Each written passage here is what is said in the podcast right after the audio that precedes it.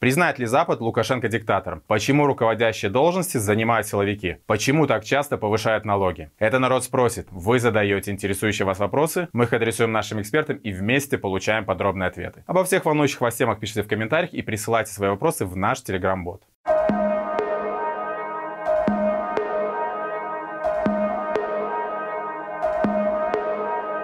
Парламентская ассамблея Совета Европы признала Россию диктатурой, а Путина нелегитимным президентом, но лишь после истечения нынешнего срока, и диктатором, и призвала прекратить все контакты с ним, за исключением гуманитарных вопросов и инициатив по достижению мира. Диктатура в современной Беларуси старше российской. А Лукашенко долгое время называли последним диктатором Европы. Признание диктатором и Гаагский ордер у старшего брата уже в кармане. А вот младший брат пока не удел. Ордер на арест Лукашенко пока лишь отличная идея. А насколько реально признание ПАСЕ Лукашенко диктатором и какие последствия это признание может иметь для предпоследнего диктатора в Европе? Подписчики Маланки интересуются, признает ли Запад Лукашенко диктатором. Э, в отличие от э, Беларуси, Россия все-таки входила в Совет Европы, поэтому декларации Совета Европы по России и, в частности, по парламентской ассамблее, они несколько э, более тут логичны, чем просто по Беларуси. Э, посоветовать не про все плохое в мире, обязательно высказывается и делает такие вот признания. Вот. Поэтому, конечно, собственно, здесь, поэтому, наверное, я так думаю, Лукашенко и не э, входил с Путиным в один пакет. Э, понятно, что Лукашенко это, опять же, мало чем удивит. Мы видим, да, если Россия до войны пыталась играть по каким-то правилам, в Европы быть, Лукашенко, в общем, и не пытался. Он э, сам э, после 2014 года весело шутил, что он уже теперь не последний диктатор Европы, уже после Путина. Э, поэтому тот факт, что его назовут диктатором, Лукашенко вряд ли как-то обидит. В конце концов, и он, и вот Наталья Эйсмонт говорили, что диктатура наш бренд, так что это они вроде любят. Uh, хотя вот uh, когда я uh, в своем тексте написал про тоталитаризм в действиях Лукашенко, он почему-то обиделся, обозвал меня мерзким. А, так что, может, тут его это обидит. Ну, как бы, я думаю, ПАСЕ, как и я, переживут, если Лукашенко обидится. А, конечно, никаких юридических последствий это иметь не будет. А, после 2020 года, после своего участия Лукашенко в войне, как бы, так, я бы сказал, это уже э, несколько уровней ниже э, сейчас претензий, чем э, то, что уже более чем явно в отношении его задекларировано. Э, то, что Лукашенко не просто диктатор, а его как бы и президентом Европы не признает, э, чем, кстати, Лукашенко ступеньку ниже Путина. Э, потому что, получается, Путин все-таки диктатор, но президент России с этим последний спорит.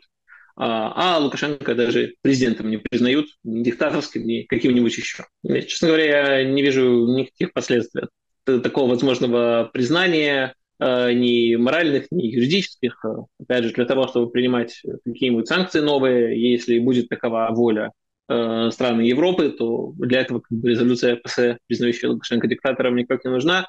Поэтому ну, такие символические вещи, это может кого-то обижать, кому-то сердце, но уж относительно Беларуси я точно серьезных последствий тут не жду. Безусловно, всегда желание белорусов, э, каких мы хотели бы, мер давления на Лукашенко от Запада, но сильно больше, и чем готовность Запада, и чем способность, в принципе, Запада. Хотелось бы, чтобы вообще пришли добрые, хорошие дяди, как бы за нас нашу проблему решили. А, так это, к сожалению, сюрприз не работает. А, с одной стороны, в юридических вопросах есть просто юридическая волокита, те же там дела э, по международной юрисдикции уголовные, они много где очень долго тянутся, процесс раскачивается, в многих странах, насколько я понимаю, нет такого опыта, и все это затягивается. А, что касается да, решений Международного уголовного суда в Гааге, а, действительно очевидно, что участие Путина в войне, вот насколько оно больше, чем участие Лукашенко, ну вот, наверное, настолько раньше и ордер выдали, но э, в целом я бы э, напомнил, что вообще ордер на Лукашенко в Гаагу – это вещь такая довольно неоднозначная в плане ее, насколько это вообще хорошая идея. А, потому что на самом деле, э, если вот завтра будет такое заявление про ордер, то на данный момент это будет сугубо символически. Ну, как бы, окей, мы порадуемся, что ура, вот еще раз как бы плохое сказали про Лукашенко, но понятно, что в Гааге как бы нет судебных приставов, которые могли бы привести туда Лукашенко. А поэтому по факту выдача такого ордера будет значить только одно, что в новой демократической Беларуси э, мы не сможем Лукашенко судить белорусским судом, а должны будем выдать в Гагу. Ну, потому что мы сами, получается, как бы запросили этот ордер. Э, будет очень странно теперь как-то Гаге отказывать и пытаться самим играть не по международным правилам. А, вообще-то, а насколько хорошо, если Лукашенко будут судить где-то в Гааге а, по поводу украинских детей, а не в Белоруссии по поводу всех тех преступлений, которые он совершил против белорусского народа. А, и когда смотришь на это вот в таком разрезе, честно говоря, как-то не, не особенно хочется спешить с тем, чтобы скорее Гага выдал ордер на Лукашенко. А, конкретно здесь сейчас польза будет не особенная, а вот в перспективе, ну, в общем-то, не самый, может, может и правильный путь. Есть заявления сугубо символические, не имеющие юридических последствий. И, конечно, такие заявления, ну, прямо скажем, старым диктаторам не особенно как-то важны. Может, кого-то там лично эмоционально и затрагивает, но я не знаю, как там они лично думают. В общем, их, их, их проблема, в конце концов, какая разница. А другое дело – это какие-то действия, которые имеют юридическое последствие, как та же э, выдача э, ордера Международного уголовного суда, и дальше мы видим, как тот же Путин оказывается в неловкой ситуации, что вот, ехать на саммит в ЮАР ну, как-то уже и не с руки, потому что если ЮАР ратифицировала Римский статут, получается, ЮАР должен выдать Путина, или как это будет происходить. В итоге, в общем, все стараются друг друга не ставить в неловкую ситуацию, Путин в ЮАР на саммит не едет. А, теперь мы видим, а, Армения ратифицирует Римский статут, в общем-то, а, казалось бы, такое нейтральное действие, казалось бы, там, касающееся, не знаю, военных преступников из Азербайджана, ну, в общем, политическое заявление, что Армения думает про Россию, в этот момент более чем понятно. Поэтому, конечно, вот такие ордеры уголовного суда, он не то чтобы грозит прям завтра арестом, но да, это создает юридический кейс, э, ставит тебя в неловкое положение. И в итоге мы видим, что э, тот же визит Путина в ЮАР, ну, по сути, не состоялся конкретно из-за ордера Международного уголовного суда. То есть, как бы Путина вроде не арестовали, а проблемы создали. И в этом смысле для Лукашенко, конечно, такой ордер тоже может быть неприятным. А, но другое дело, да, соотнести, насколько важно вот, просто насолить Лукашенко, чтобы ему было не, неудобно летать в какие-то страны, может, даже не особо там волнующиеся о демократии, как-то ратифицировавшие Римский статут, а может быть, по каким-то своим причинам совершенно. А вот насколько нам важно сделать Лукашенко вот такую вот неудобную шпильку, а насколько действительно важно в перспективе иметь возможность судить Лукашенко в Беларуси. А, потому что если мы думаем о перспективе, такой как э, суд над Лукашенко, тогда в первую очередь надо думать над тем, в какой месте он пройдет, в какой юрисдикции, ну и за какие преступления он будет наказан.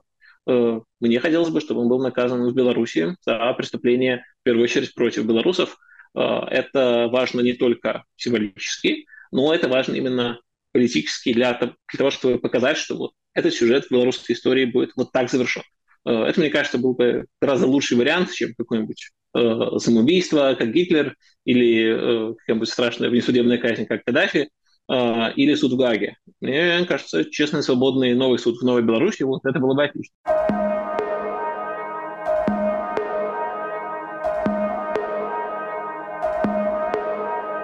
На прошлой неделе стало известно, что бывшего заместителя начальника управления так называемого Следственного кабинета Республики Беларусь, находящегося в звании полковника, назначили заместителем директора Республиканского научно-практического центра травматологии и ортопедии. Силовика режима в очередной раз назначили на управляющие позиции в медицинское учреждение. Еще три года назад подобное назначение вызвало бы иронию. Сегодня эта тенденция воспринимается крайне болезненно и опасно. Сейчас силовой менеджмент везде. Академии, институты, библиотеки и больницы, вузы, школы, крупные, средние и мелкие госпредприятия, медиа и даже колхозы. Детские сады, овощебазы и роддомы, вероятно, следующие на очереди. Наши зрители задают вопрос, почему руководящие должности в Беларуси везде занимают силовики? Да, это очень хороший вопрос, почему в Беларуси сейчас такое засились силовиков э, в государственном аппарате на всех значимых должностях.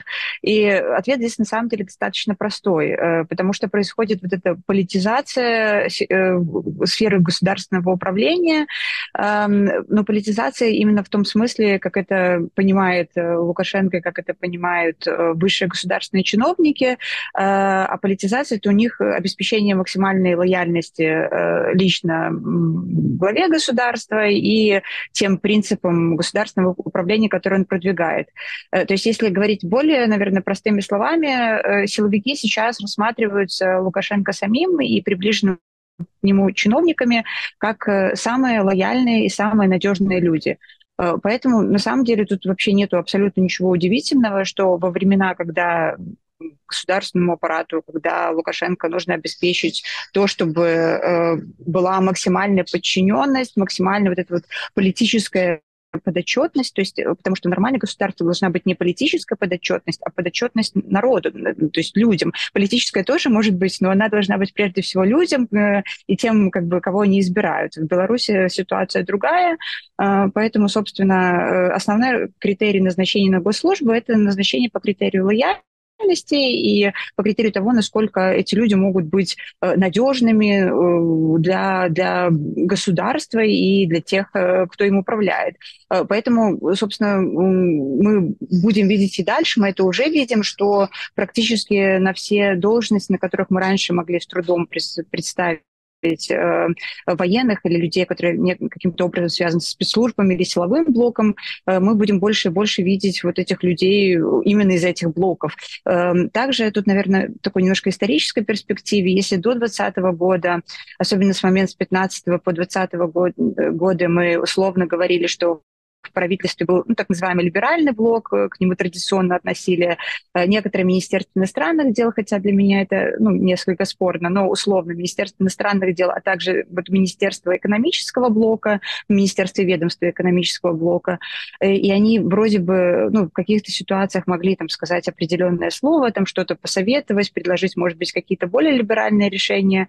После 2020 года этот условный либеральный блок, он вроде бы тоже остался, но, конечно, мы его видим намного меньше, и я думаю, что они сами себя видят намного меньше. То есть вот этот либеральный блок, он, э, по сути, стал таким невидимым, крайне невлиятельным, и, по сути, вот эти вот условные ястребы, да, как их иногда называют, то есть те, кто относится к силовому блоку, они после 2020 года почувствовали себя в правительстве в таком абсолютном фаворе, абсолютно преимущественном положении, и, собственно, поэтому они попадают на, на ведущую позиции. Там из такого, наверное, самого анекдотичного, конечно, когда приходит там вот, лицей БГУ, да, вот это вот недавнее назначение, э, и действительно э, с такими вот такими темпами мы скоро увидим, не знаю, и и в учреждениях образования, и в учреждениях здравоохранения, как мы знаем, тоже вот эти вот громкие назначения.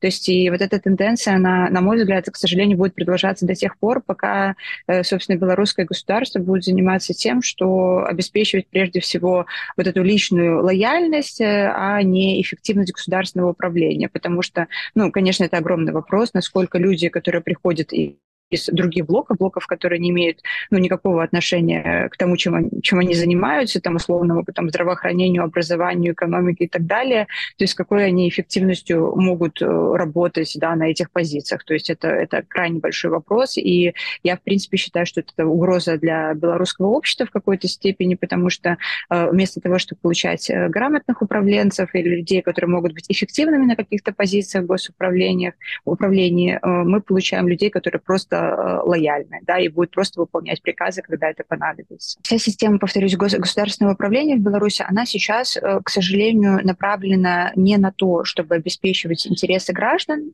э, как, чем она должна заниматься по сути, а она направлена на то, чтобы обеспечивать вот эту вот политическую и личную лояльность тем, кто находится во главе этого государства. И, повторюсь, это противоречит вот всем, всему тому, что обычно закладывается в понятие государственного управления. То есть государственное управление управление должно быть другим. Оно должно ориентироваться на вот этот общественный интерес. Да? Как бы в Беларуси сейчас, к сожалению, этого не происходит.